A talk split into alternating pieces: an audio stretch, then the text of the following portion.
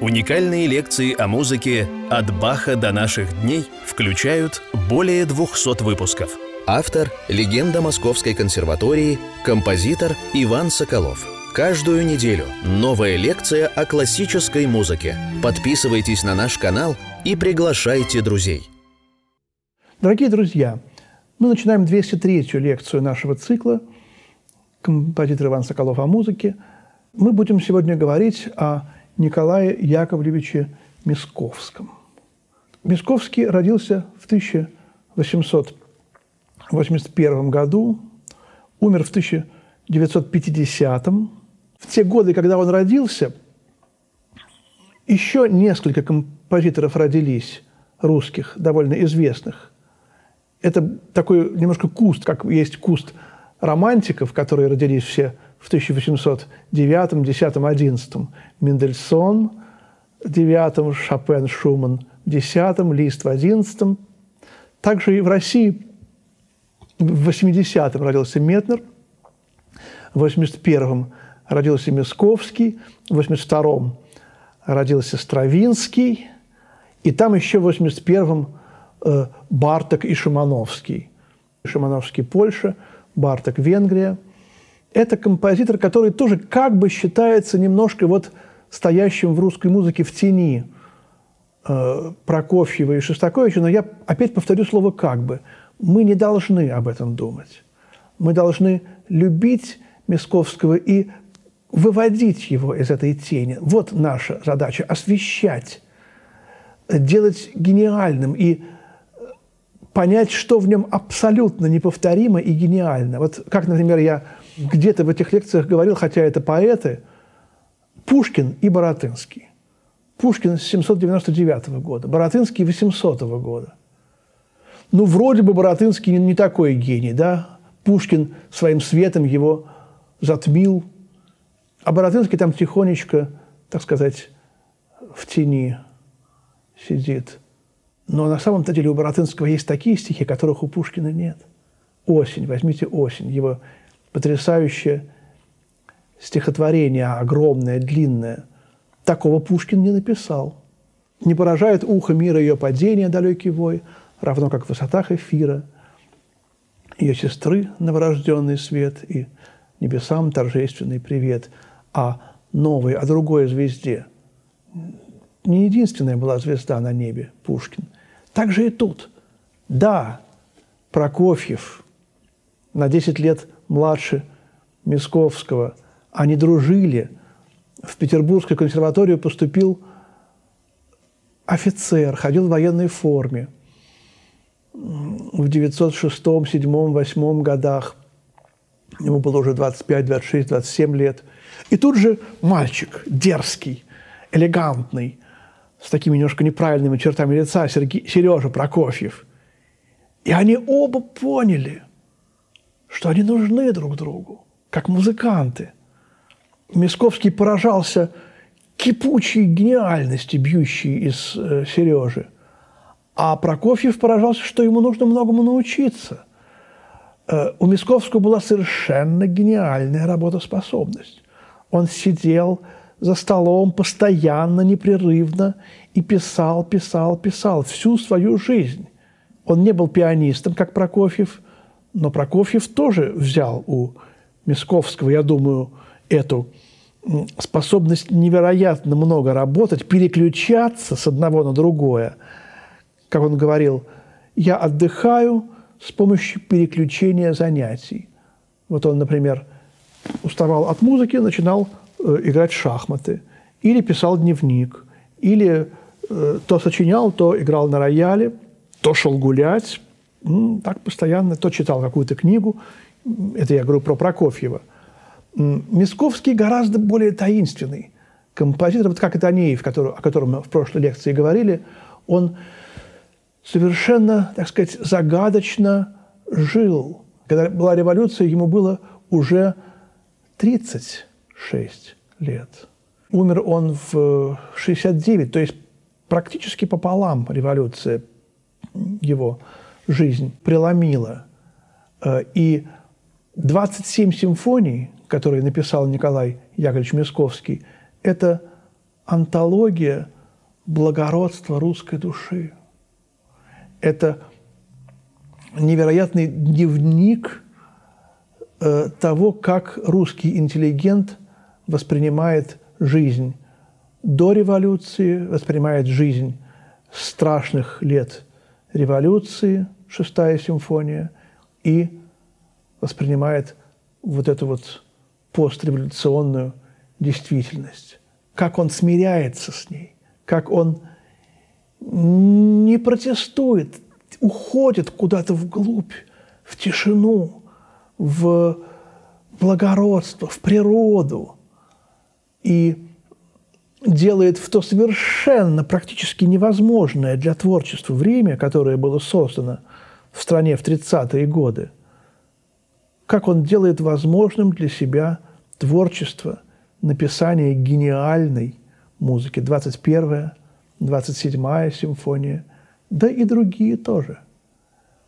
Вот, например, 10-я симфония – это, как сказал Мисковский, совершенно не могу понять, как я написал такую Шонберговщину, сказал он в письме к Прокофьеву.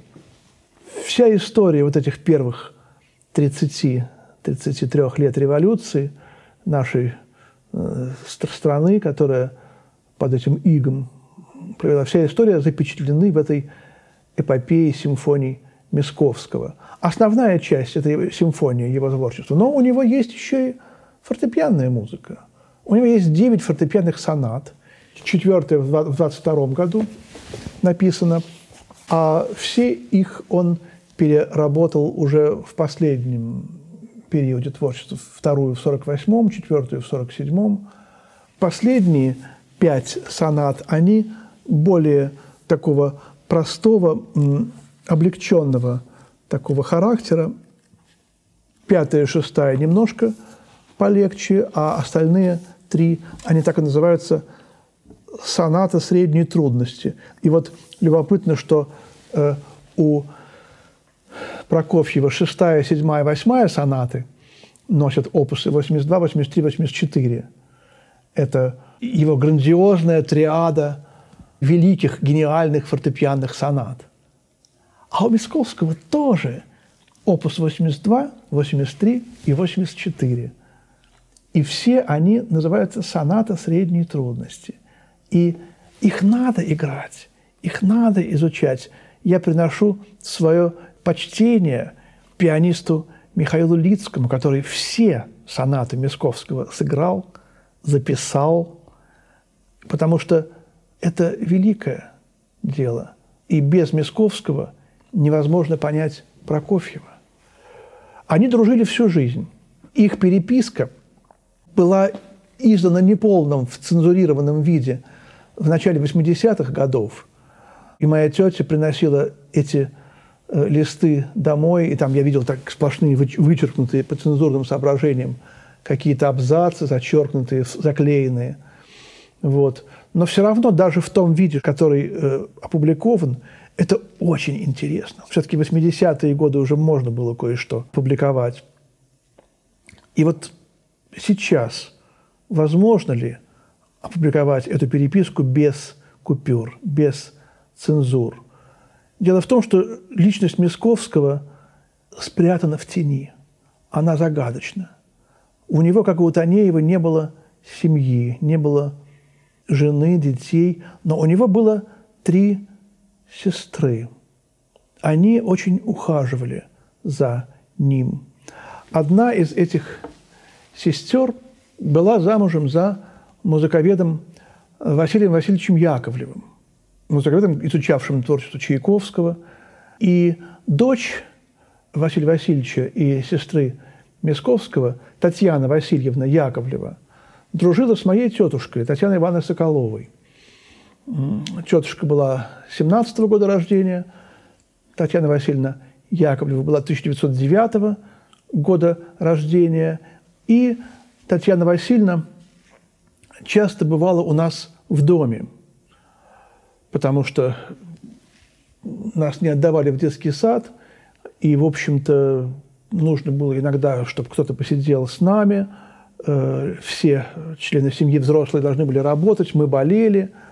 А когда нам было 2-3 года, мы не могли произнести слово «Татьяна», и мы называли нашу тетю Татана, так сказать, детское прозвище, это осталось на всю жизнь. И когда Татьяна Васильевна появилась, мы стали ее называть Татана номер два. Такое детское прозвище. Ей это очень нравилось, она смеялась и говорила, что вот я вот буду Татана номер два. Вот. И так вот всю жизнь эта Татьяна Васильевна Яковлевна, чистейший, такой очень тихий, скромный человек, она умерла в 1999 году, прожив 90 лет. Тихая, молитвенница, скромная очень. Я, по-моему, по последний раз пришел к ней в больницу, и она мне сказала, она очень любила виноград и шоколад. И когда э, я пришел, что-то я там ей принес, но она так стыдливо спрятала какую-то плитку шоколада в свою тумбочку. Ей было стыдно. Я говорю, Татьяна Васильевна, как вы поживаете? Здесь хорошо здесь не мешают думать. Это меня поразило совершенно, ее фраза. Она училась фортепиано у Бекман Щербины. Когда я рассказывал о скрябинских поэмах, опус 32, то я вспоминал, как, когда я учил первую поэму, то она говорила про это место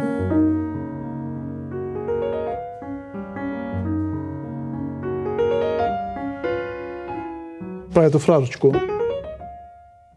Она говорила, а вот Бекман Щербина рассказывал, как она проходила это с самим Скрябиным. И он говорил, это льдинки, льдинки. Она очень дружила с Ольгой Павловной Лам. И я даже один раз э, видел Ольгу Павловну. Очень много сделала для невероятных переложений, которые Лам Э, муж Ольги Павловны, э, простите, отец Ольги Павловны, Павел Александрович Лам, вот он тут э, подготовил к изданию Танеевские фортепианные сочинения, которыми мы в прошлый раз занимались. Э, Лам делал переложение всех симфоний Мисковского. Прокофьева тоже редактировал, перекладывал для в четыре руки, в восемь рук – для одного, двух фортепиано. И все это исполнялось.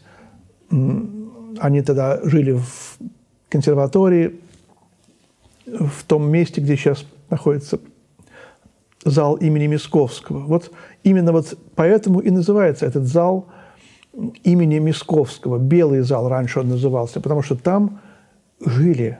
А не Мисковский там не жил. Мисковский жил на улице Мисковского – я общался с Татьяной Васильевной, я знал, что она племянница Мисковского. Это для меня было как-то немножко свято. Вот, хотя она была очень простым таким э, человеком, очень тихим, очень скромным, очень вежливым, интеллигентным. Но я знал, что это что-то такое вот особенное. Племянница Мисковского.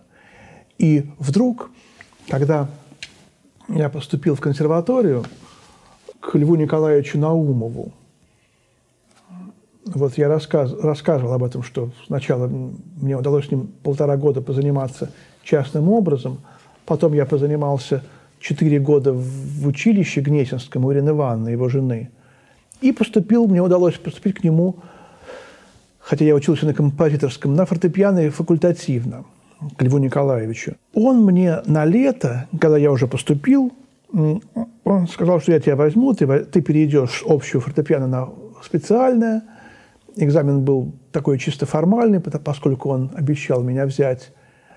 Э, и он на лето мне задал вторую фортепианную сонату Николая Яковлевича Мисковского. И я был удивлен, рад, потому что как-то вот абсолютно никто Мисковского в то время не играл.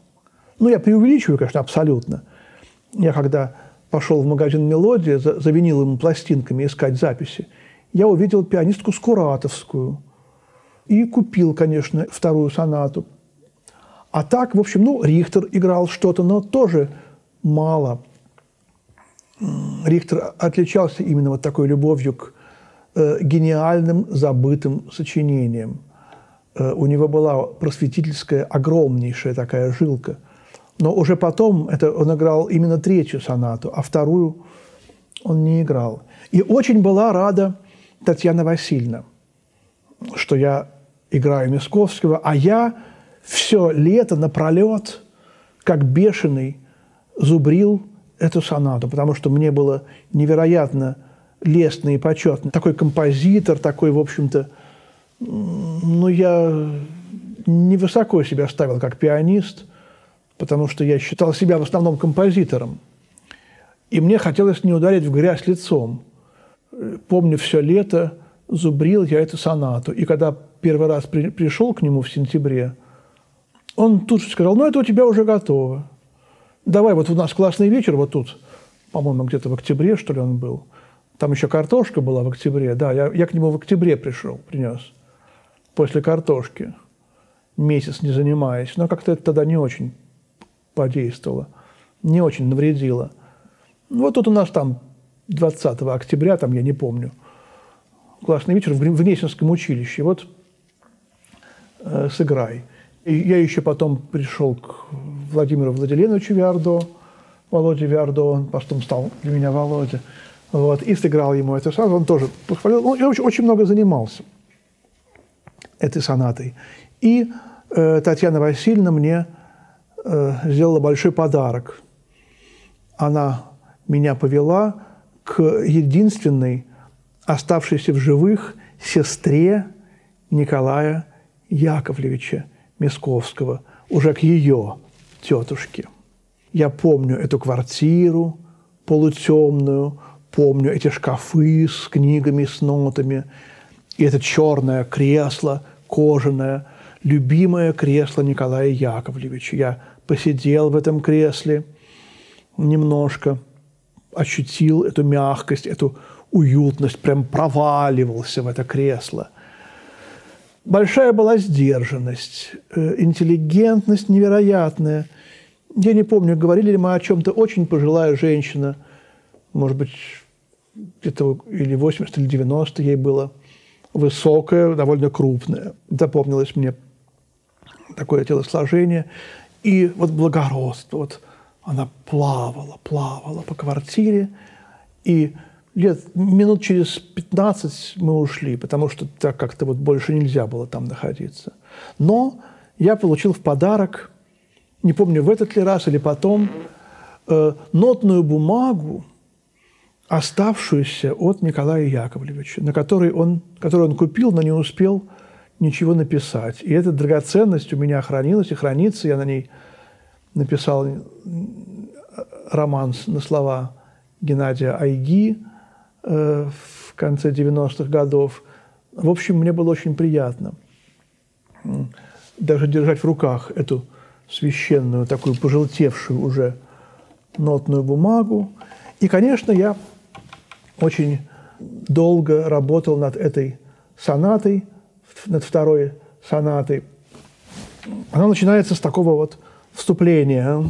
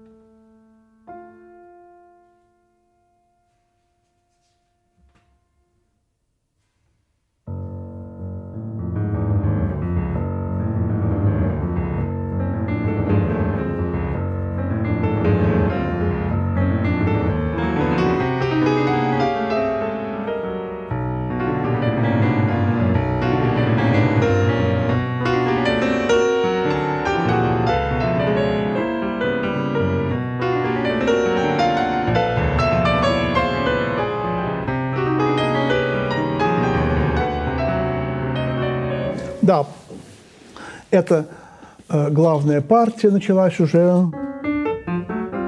Аллегро афаната. Афаната тревожно. Э, и в первой редакции 2012 года, февраль 2012 года, она начиналась именно вот с этого, с Аллегро. А в 1947-1948 году, 18 января, он дописал это вступление, когда я играл эту сонату «Фа диез минор», Голгофа, три диеза.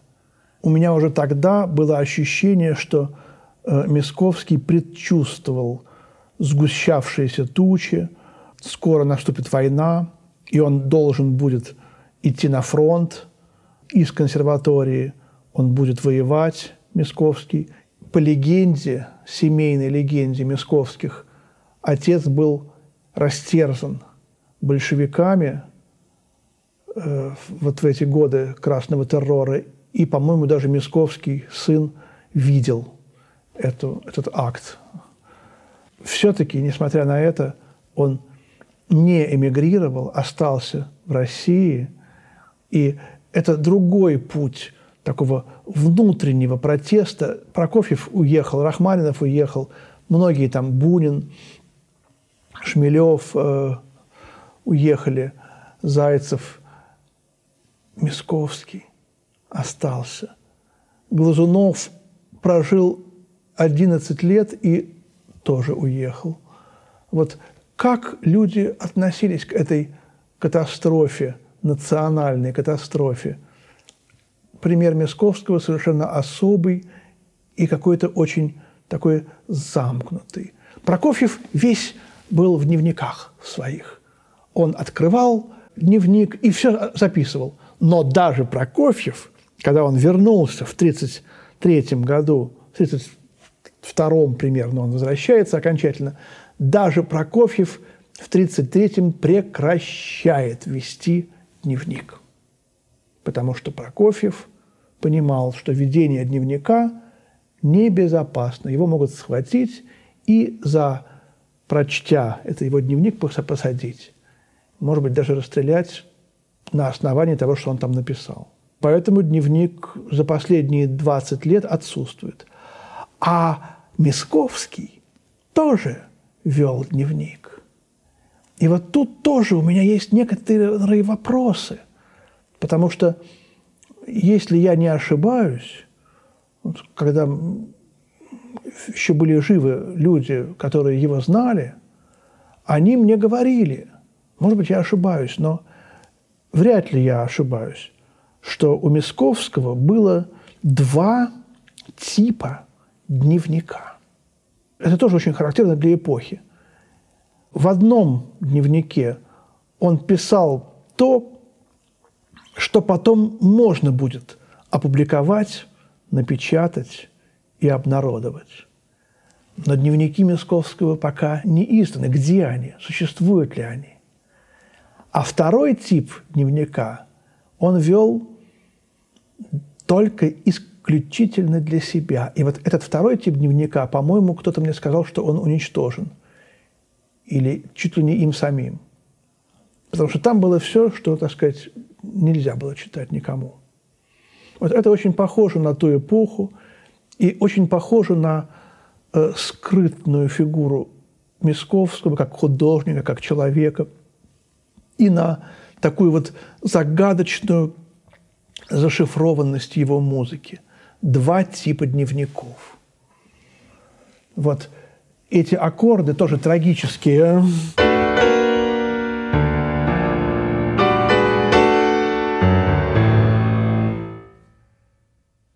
И э, начало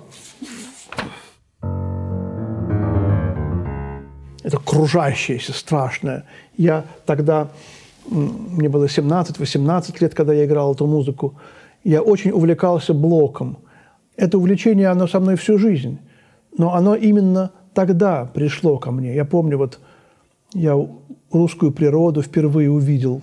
Я лето, лето проводил на юге, на море. А осенью я не, не бывал фактически за, за городом. И вдруг на картошке вот эта осенняя природа. Я помню, я с блоком гулял в свободные часы по лесу. И вот, конечно же, я не мог не сопоставить вот это начало,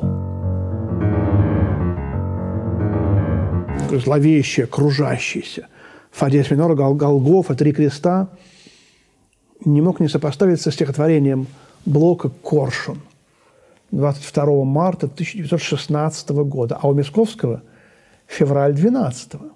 Чертя за кругом плавный круг, над сонным лугом коршун кружит и смотрит на пустынный луг.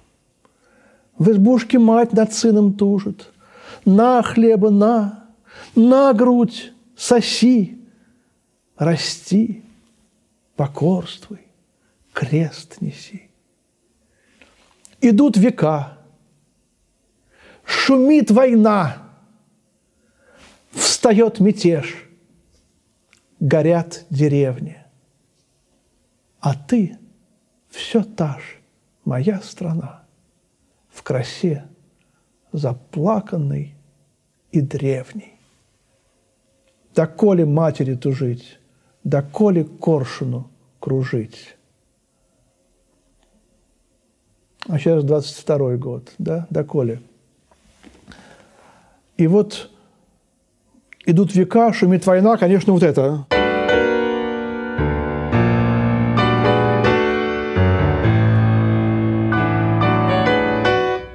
Явно какой-то такой пафосный, страшный, трагический момент. То есть явно совершенно соответствие между этим стихотворением Блока, которое уже было написано после начала Первой мировой войны, и сонатой Мисковского, которая написана была до начала Первой мировой войны. Мисковский был пророком.